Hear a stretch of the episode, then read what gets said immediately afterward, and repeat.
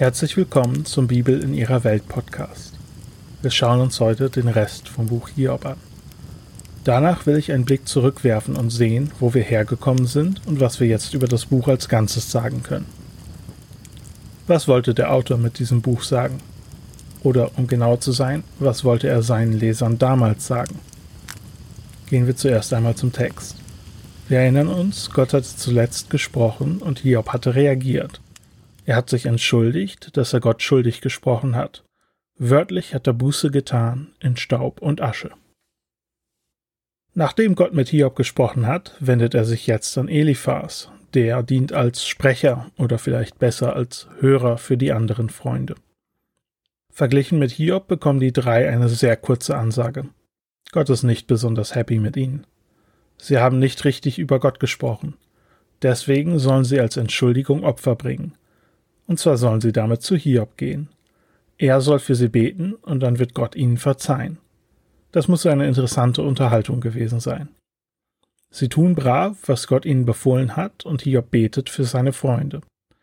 Sehr interessant ist, dass Hiob geheilt und wiederhergestellt wird, als er für seine Freunde betet.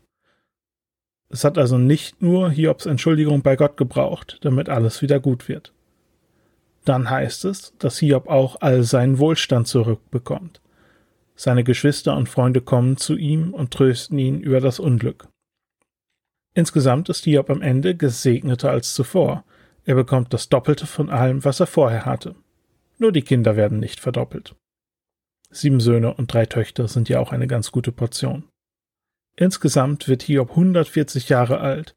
Er sieht seine Enkel bis in die dritte und vierte Generation damals so ziemlich der größte Segen und die größte Freude, die einem begegnen kann. Hiob stirbt im hohen Alter, glücklich und lebenssatt. Was soll man dazu noch sagen? Vielleicht ist man zufrieden und denkt sich, Ende gut, alles gut. Vielleicht wollt ihr auch lieber den Podcast anhalten und sagen, Moment mal, hier stimmt doch was nicht. Es gibt noch Punkte, über die wir sprechen müssen. Wenn das deine Reaktion war, dann herzlichen Glückwunsch, du hast recht. Ansonsten wäre diese Folge ja auch sehr kurz. Vielleicht sind dir auch keine Probleme aufgefallen. Das ist auch nicht so schlimm. Ich bin ihnen ehrlich gesagt auch bisher eher aus dem Weg gegangen. Dann fangen wir mal systematisch an, die Probleme aufzurollen. Und wir fangen bei Hiob an. Er kriegt alle seine Segnungen zurück. Ist das nicht ein Problem? Ich habe tatsächlich erst vor kurzem irgendwo gelesen, dass Hiob diese Segnungen zurückkriegt als Belohnung für seine Treue. Das würde die Bo Botschaft von dem ganzen Buch umwerfen und wir wären wieder da, wo wir angefangen haben. Immerhin war der Punkt dieses Buches, dass Gott nicht an das Vergeltungsprinzip gebunden ist. Ich denke auch nicht, dass das unser Verständnis hier sein sollte. Gott segnet Hiob hier nicht, weil er ihr sich irgendeine Belohnung verdient hat oder weil Hiob so toll ist. Gott segnet Hiob, weil er Hiob segnen will. Gott freut sich an der Gelegenheit, Hiob zu beschenken, und er hat in seiner Weisheit entschieden, dass das eine gute Idee ist. Wenn Gott Hiob jetzt nicht segnen würde, dann würde das das Buch auf seine eigene Weise untergraben.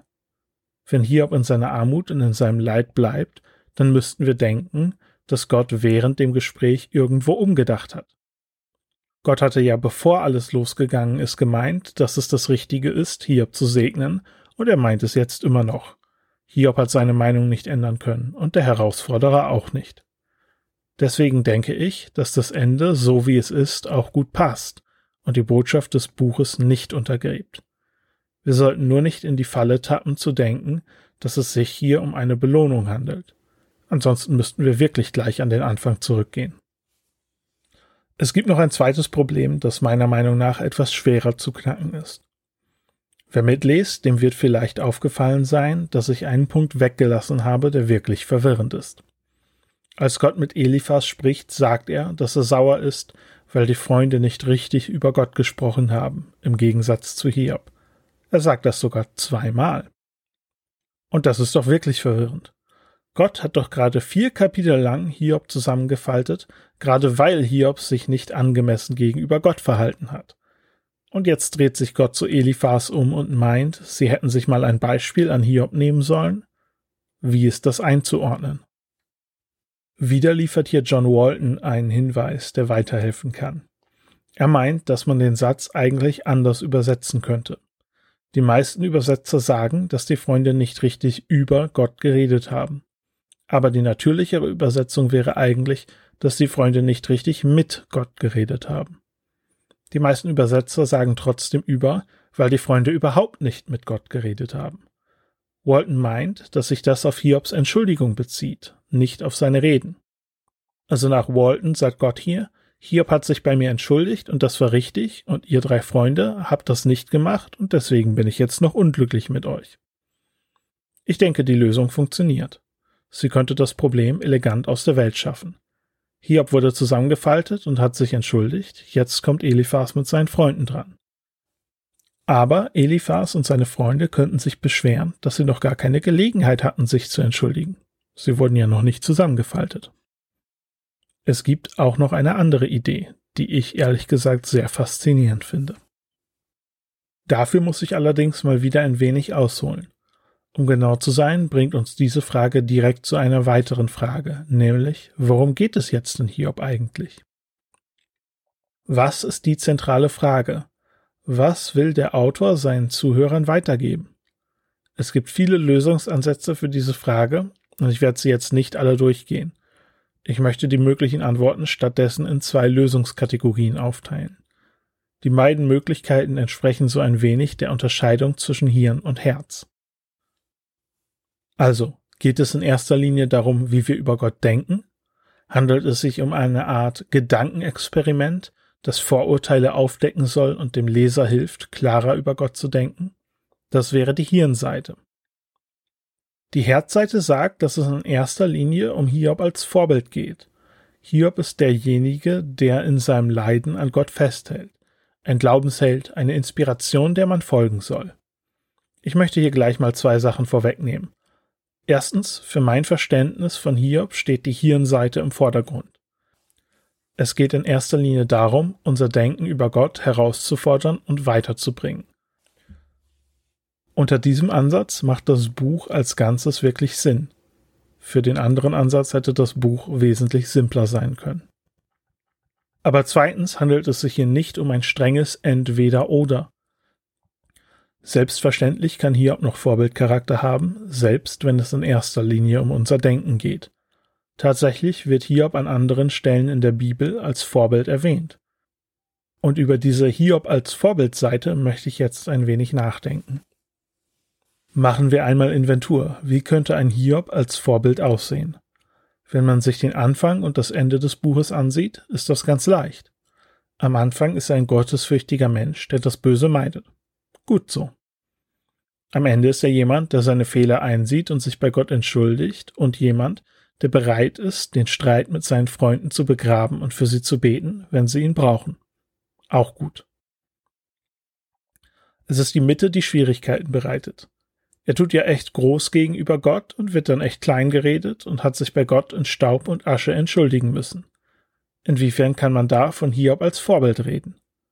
Sicherlich will uns der Autor nicht auffordern, dass wir uns für etwas Besseres als Gott halten sollen. Hier wird ein Punkt wichtig, den ich bereits im vierten Teil, als wir über Weisheit gesprochen hatten, erwähnt habe. Es ging um Weisheit und darum, ob Hiob Kapitel 28 gesprochen haben könnte oder nicht. Inwiefern ist Hiob weiser als seine Freunde? Wir hatten damals gesagt, dass einer der Hauptunterschiede zwischen Hiob und seinen Freunden ist, dass Hiob mit Gott redet und die Freunde nur über Gott. Wie spielt das in unsere Frage hinein? Wir kommen jetzt zu ein paar Gedanken, die in der jüdischen Tradition weit verbreitet sind, aber die im Christentum oft eher am Rand vorkommen, wenn überhaupt. Und das ist, dass man, wenn man mit Gott unterwegs ist, auch hin und wieder mit Gott zu kämpfen hat. Und das ist normal. Ich meine, immerhin kriegt das Volk Israel seinen Namen von Jakob, und Jakob erhält diesen Namen nach einem Ringkampf mit Gott. Das ganze Volk ist also nach einem Kampf mit Gott benannt. Und wenn wir dann so weit sind, dass wir uns die Geschichte der Israeliten ansehen, dann werden wir auch sehen, dass dieser Name Programm ist. Es gibt auch im Rest der Bibel noch viele Geschichten von Menschen, die mit Gott gerungen haben. Jakob und Hiob sind sicher die Paradebeispiele. Aber Abraham, Mose und Elia sind noch andere, von denen man das auch sagen kann. Im Alten Testament gibt es noch viel mehr. Jesus und Paulus im Neuen Testament zeigen auch Elemente davon. Es ist mal intensiver und mal weniger intensiv, aber es kommt immer wieder vor. Ich denke, dass Hiob bewusst in diese Tradition gestellt wird. Mit Gott zu ringen, sich sozusagen ein wenig mit ihm anzulegen, ist also nicht etwas, das unbedingt falsch ist. Ich denke, dass dazu sogar ermutigt wird, zumindest auf eine gewisse Art und Weise. Es ist ganz einfach auch eine Form, Glauben an Gott auszudrücken.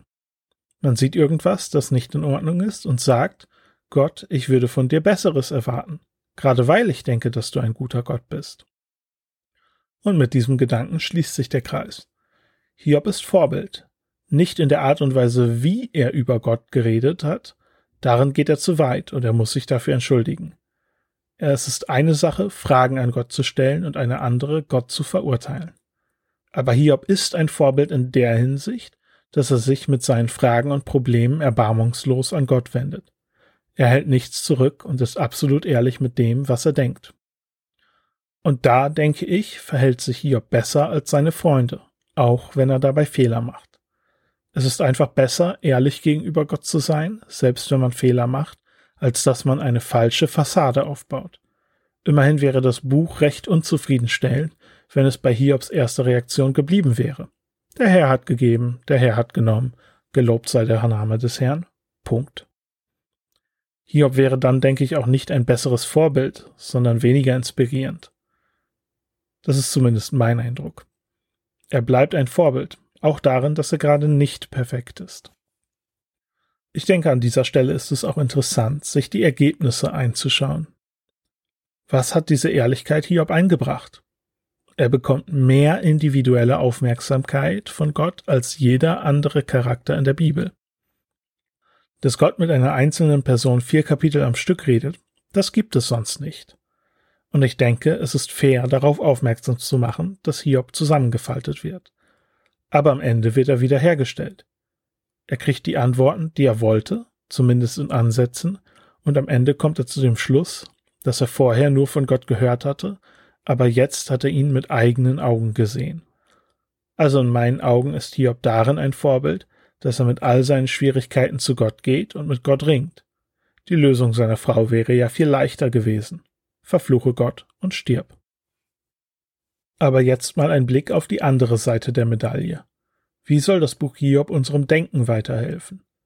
Ich glaube, dass es wirklich darum geht, wie unser Gottesbild aussieht.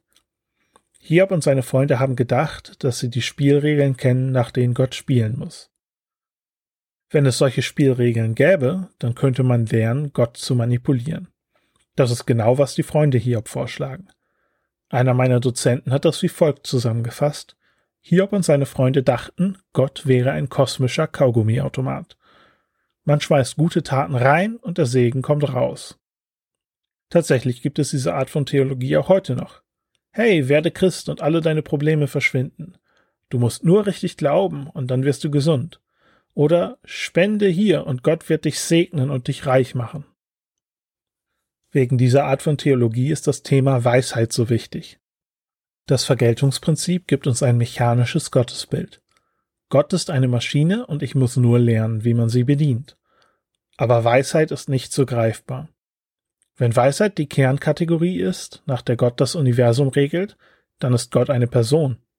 Ich denke, dass wir als Menschheit in diesem Bereich echte Kategorieprobleme haben. Wir sind es gewöhnt, dass wir alles, was uns begegnet, irgendwann beherrschen und kontrollieren können. Zumindest bis zu einem gewissen Grad. Wir bauen Schiffe und wir fahren über das Meer. Wir nutzen Feuer, um uns Essen zu machen. Wir haben Tiere gezähmt, haben gelernt zu fliegen und nutzen Strom in tausenden von Wegen. Wir haben es schon in das Weltall geschafft. Egal, was uns begegnet, wir können lernen, wie es funktioniert und wie man es manipuliert. Wir lernen mit der Hilfe der Psychologie sogar über uns selbst. Und so denken wir auch über Gott. Ich brauche nur die Spielregeln zu lernen und dann kriege ich, was ich will. Das Problem ist nur, dass wenn wir Gott ernst nehmen mit den Eigenschaften, die ihm normalerweise zugeschrieben werden, allmächtig, allwissend, allgegenwärtig, dann ist Gott per Definition stärker und intelligenter als wir. Er ist zu stark, um ihn zu kontrollieren und zu klug, um ihn zu manipulieren. Wir haben da keine Chance. Das Buch Hiob soll deutlich machen, dass das nicht geht. so dürfen wir nicht über Gott denken. Gott ist am Ende viel größer, als Hiob es sich vorstellen konnte. Das denke ich, gilt auch für die Leser des Buchs, auch für uns. Und ich denke, dass es sich dabei um das zentrale Thema des Buchs handelt, die Größe und Weisheit Gottes. Mit dem Ziel, dass die Leser auch Weisheit und Gottesfurcht lernen, wie es in Kapitel 28 besungen wird. Und damit sind wir für heute auch schon am Ende. Es gibt noch viel, was man über Hiob sagen könnte, und ich habe für das nächste Mal eine Reihe von Anhängen geplant, die wir heute unmöglich schaffen können. Unter anderem werden wir nochmal über Satan reden und fragen, wie der einzuordnen ist. Auch die Theodizee-Frage werden wir uns noch ansehen. Und dann gibt es noch die Frage, wie ist das mit der Historizität? Also will der Autor uns wirklich sagen, dass das alles so passiert ist? Oder handelt es sich vielleicht nur um ein frei erfundenes Lehrgedicht? Das besprechen wir alles beim nächsten Mal.